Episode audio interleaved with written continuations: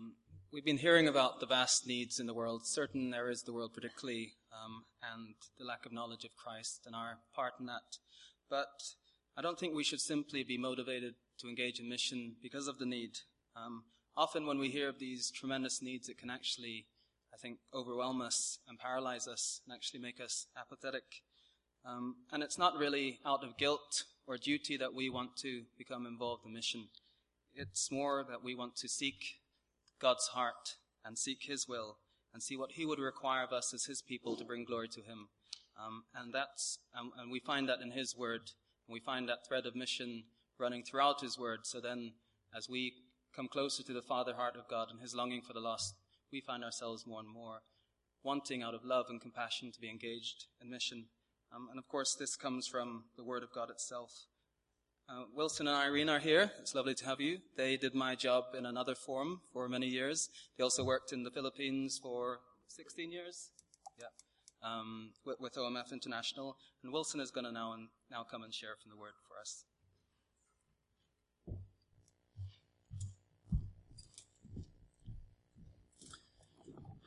Um, good evening, everyone. It's a real pleasure to be here, sharing with your missionary, uh, sharing in your missionary weekend. I have been here before. I don't think I've ever speak, spoken. Sorry, I don't think I've ever spoken here uh, at a church service. Uh, do you believe the last time I was in this very the very building was we had a farewell service for uh, the late uh, David Strachan and Dorothy when they were heading back to the Philippines? I think that was about 1988. Uh, so it's the last time I remember this actual building. Um, if you have your Bibles with you, we want to uh, just look at a uh, few very well known verses from Matthew's Gospel, chapter 9. Jesus uh, speaks about the need for workers. And we're going to read from 935 through until chapter 10 and verse 4. Jesus went through all the towns and villages, teaching in their synagogues, preaching the good news of the kingdom and healing every disease and sickness. When he saw the crowds, he had compassion on them because they were harassed and helpless like sheep without a shepherd. Then he said to his disciples, The harvest is plentiful, but the workers are few. Ask the Lord of the harvest, therefore, to send out workers into his harvest field. He called his twelve disciples to him and gave them authority to drive out evil spirits and to heal every disease and sickness. These are the names of the twelve apostles. First, Simon, who is called Peter, and his brother Andrew, James, son of Zebedee, and his brother John, Philip and Bartholomew, Thomas, and Matthew the tax collector, James, son of Alphaeus and Thaddeus, Simon the Zealot, and Judas Iscariot, who betrayed him. Amen. Uh, the metaphor of uh, the life of uh, a shepherd, sheep, and, and, shepherding is a very common one in Scripture. We, we're all very familiar with it. I'm sure if you read through the Old Testament, Israel are very frequently referred to as sheep and, and God as their shepherd. Or sometimes their king is referred to as their shepherd, or, or perhaps sometimes the prophets are referred to as the people's uh, shepherds. Perhaps the most graphic use of the metaphor is in Ezekiel chapter 34. And in, and in that chapter, the leadership of the nation of Israel come under uh, blistering condemnation from the Lord through the prophet Ezekiel. The shepherds are condemned basically for taking care of themselves but neglecting, neglecting the sheep, neglecting the flock. A leadership that ignores the people under their care. Uh, they're described as eating the curds from the milk that comes from the sheep, of course. They're, they're accused of uh, clothing themselves from the wool and then slaughtering the sheep for meat. They have been, according to Ezekiel chapter 34, willfully neglectful of sheep that are ill, and they made no attempt whatsoever to look for any that were lost. And uh, to actually quote from Ezekiel chapter 34, the prophet says, You have ruled them harshly and brutally. So they were scattered because there was no shepherd. And when they were scattered, they became food for all the wild animals. And what Ezekiel saw in his day is actually the same as that which Jesus saw in his day in Israel. The people of Israel, according to these words of Jesus that we read, were harassed and helpless like sheep without a shepherd. And uh, those observations, those words of Jesus would have registered very quickly with those who heard him or with those who read at a, at a later date Matthew's Gospel. And they would have immediately thought of Ezekiel chapter 34. And they would have uh, realized that what Jesus was meaning was that the leadership in his day was of a piece with the leadership 600 years previous in the days of Ezekiel. And that is not just that the leadership was inept or incompetent or, or careless, but that the leadership was actually contributing to or even the cause of the miserable condition that the people found themselves in in Jesus' day and in the day of Ezekiel the prophet, some 600 years previously. Uh, the Philippines, where we have lived, is a nation where the horrendous condition that uh, millions of people live in is frequently uh, attributed to the behavior of their leaders. They're frequently described in the press as being uh, heartless, rapacious, and there are lots of adjectives that uh, the opinion columns in the daily newspapers in Manila use of their senators and their congressmen and their mayors and, and what have you.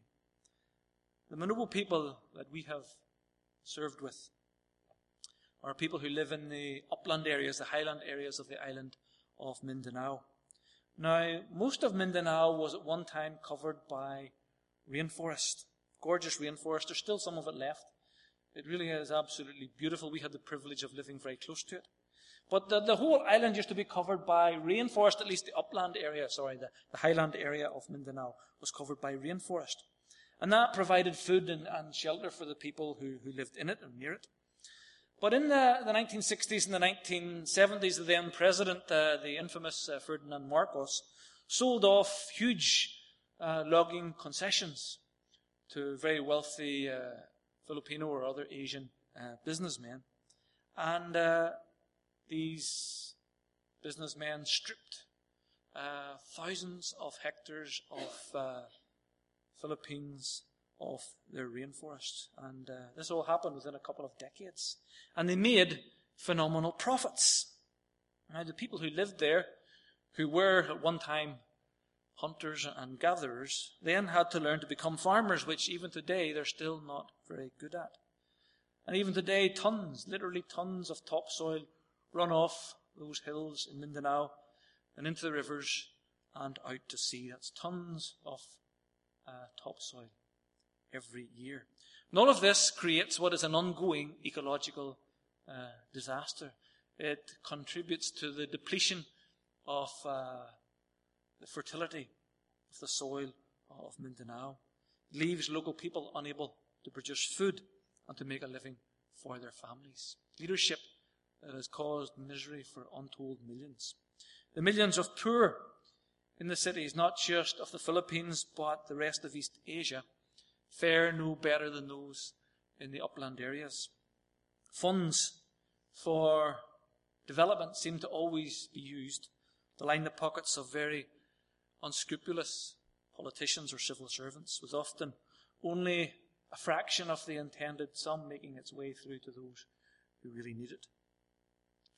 Healthcare and education and agriculture, um, which are all, of course, sectors that need constant investment and funding and regulation in order to feed and sustain any nation's well-being, are often run by people who, like the shepherds in Jesus' day, or the shepherds in Ezekiel's day, only want to milk and strip the assets and the funds for their own benefit.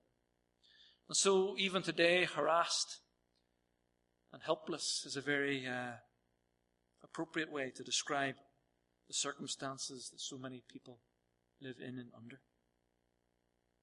Jesus, of course, uh, came as a shepherd, as the good shepherd, and his, his method of introducing his rule and reign, the kingdom of God, is so different from that of any political leader. Firstly, we see that when Jesus looked at the uh, multitudes that were harassed and helpless, he was moved by compassion to begin to do something about it. Compassion. And it's from this, this wellspring of compassion that the mission that we read of in chapter 10 was actually born. Jesus sent out his disciples because of his compassion. Compassion for the people that he observed in the villages and towns around Israel. This word compassion, uh, it really is, really is something incredible, something marvelous. Jesus was always compassionate with the ordinary man with the ordinary woman. He could be at times very severe with some people, and if you read the New Testament, he was very severe uh, and spoke in a very strong tone with some people, particularly the leadership of Israel. But with those who suffered the most from poverty and from the hardness of the times that they lived in, he was always compassionate with the ordinary man and woman. He was never paternalistic. He was never condescending. He never treated them with contempt. He never showed impatience. He always, it was always, always compassion, never condemning, never blaming, never judging. And compassion is, is one of those things that always speaks for itself. You never need to explain it. You never need to introduce it. It can never really be faked. You can always spot someone who's pretending to be compassionate. It can never be generated, thankfully, by a committee. Uh, compassion is something that comes out of a life that is and has been crucified to itself. It's always selfless. It's always outgoing. It's never self-seeking. It's never self-promoting. And what we've discovered over the years that we've served overseas is the best missionaries are always the compassionate ones. They may not be uh, the most articulate speakers of the language. They may not uh, always know their Bibles better than everybody else. They may not be the most theologically tuned in. But they always, always get through to people better than any others. The ones who are truly compassionate. We don't always see, unfortunately, a lot of mission driven by compassion. That's not the case for, for all mission, of course. But whether it's our churches or our denominations as a whole, whether it's parachurch organizations or mission agencies, so many still, so many of us within those various groupings that I've mentioned there still seem to believe that successful mission needs the right strategy, it needs the right technology, it needs to be relevant, it needs to be modern, it needs to be cool, it needs to be trendy, or whatever other label you care to use. And that's rather, that's rather ironic. It's rather bewildering, I suppose, because when you read the New Testament, more than anything else, what strikes us about Jesus is his compassionate. It's his compassion. It's, it's if you like, that the dominant personality trait. It's the major key in everything that he says and everything that we read. It, it hits us in the face straight away. His compassion.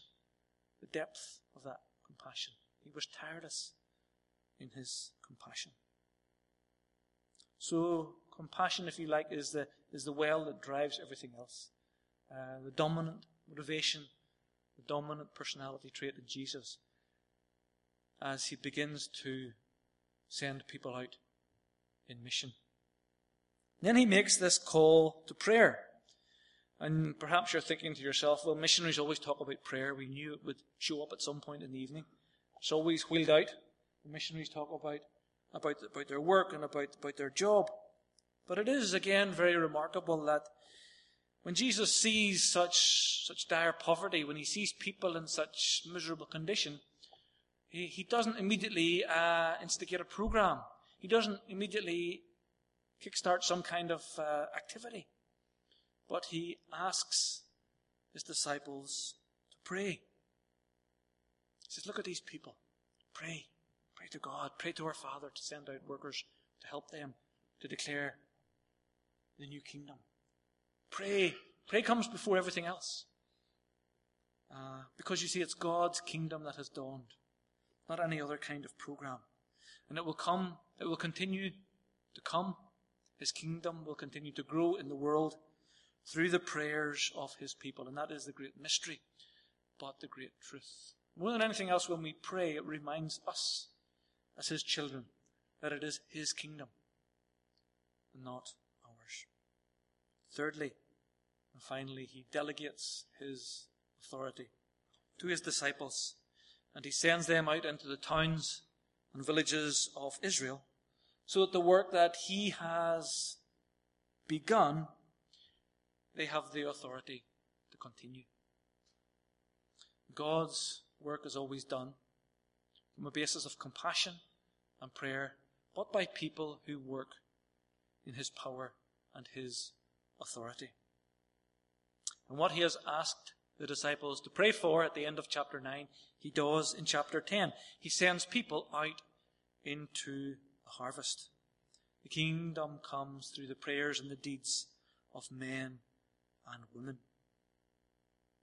And they are sent out to heal, cleanse people of leprosy. They are sent out to deliver men and women from the power of uh, evil spirits and to teach the kingdom of God. The kingdom has dawned, and these will be the signs that it is so when men and women experience the power of God. It also reveals to us how holistic the salvation that Jesus brings really is. It's not just about uh, being made ready for a life hereafter. It's wonderfully appropriate for the world we live in. Uh, this salvation brings healing today. It brings cleansing today. It brings deliverance today in the here and now. And this is the great news.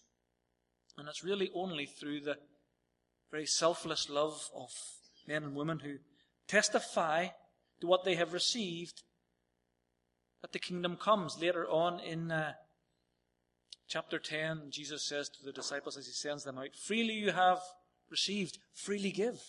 And what we're giving is what we have received. We have tasted it, we have received it, and we want others to receive it also. And where the kingdom has not come, men and women still need to be there. That's why we still need to make that call for workers.